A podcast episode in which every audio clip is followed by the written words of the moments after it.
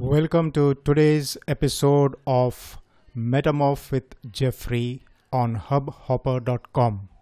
Today I bring to you the topic of the importance of studying the Bible. First of all, make up your mind that you will put some time every day into the study of the Bible. That is an easy resolution to make and not a very difficult one to keep if the one who makes it is in earnest. It is one of the most fruitful resolutions that any Christian ever made. The forming of that resolution and the holding faithfully to it has been the turning point in many a life. Many a life that has been barren and unsatisfactory has become rich and useful through the introduction into it of regular, persevering daily study of the Bible. This study may not be very interesting at first, the results may not be very encouraging. But if one will keep pegging away, it will soon begin to count as nothing else has ever counted in the development of character and in the enrichment of the whole life. Nothing short of absolute physical inability should be allowed to interfere with this daily study. It is impossible to make a rule that will apply to everyone as to the amount of time that shall be given each day to the study of the Bible.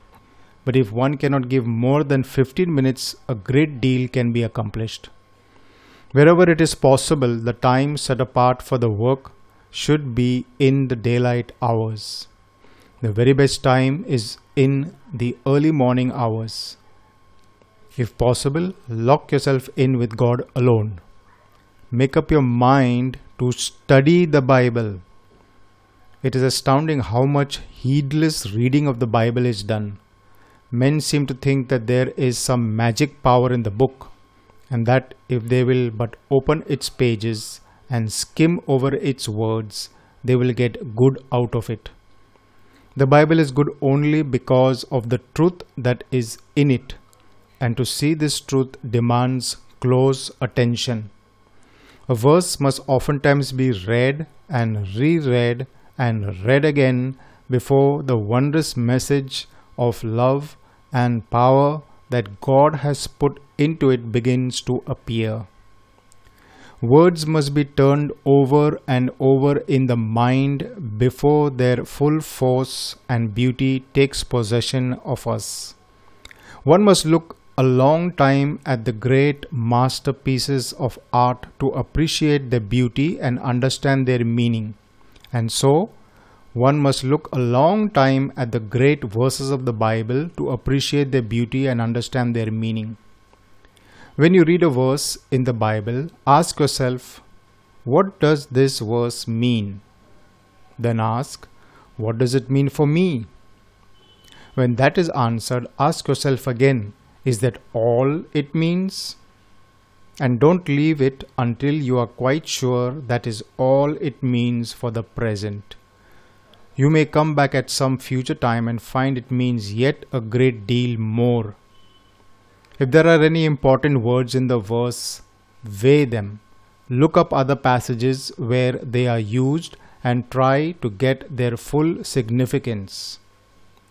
An indolent skimming over of a few verses or many chapters of the Bible is not meditation and there is not much blessing in it. Jeremiah the prophet wrote, Thy words were found, and I did eat them. In Jeremiah chapter 15, verse 16. Nothing is more important in eating than chewing. If one doesn't properly chew his food, he is quite as likely to get indigestion as nourishment. Don't let anyone chew your spiritual food for you. Insist on doing it for yourself. Anyone can be a student who makes up his mind to. It is hard at first, but it soon becomes easy. This excerpt has been taken from Methods of Bible Study by Reverend R. A. Torrey. Thank you for joining me in today's episode. I believe uh, it has been uh, helpful to teach you how to start doing your own personal Bible study.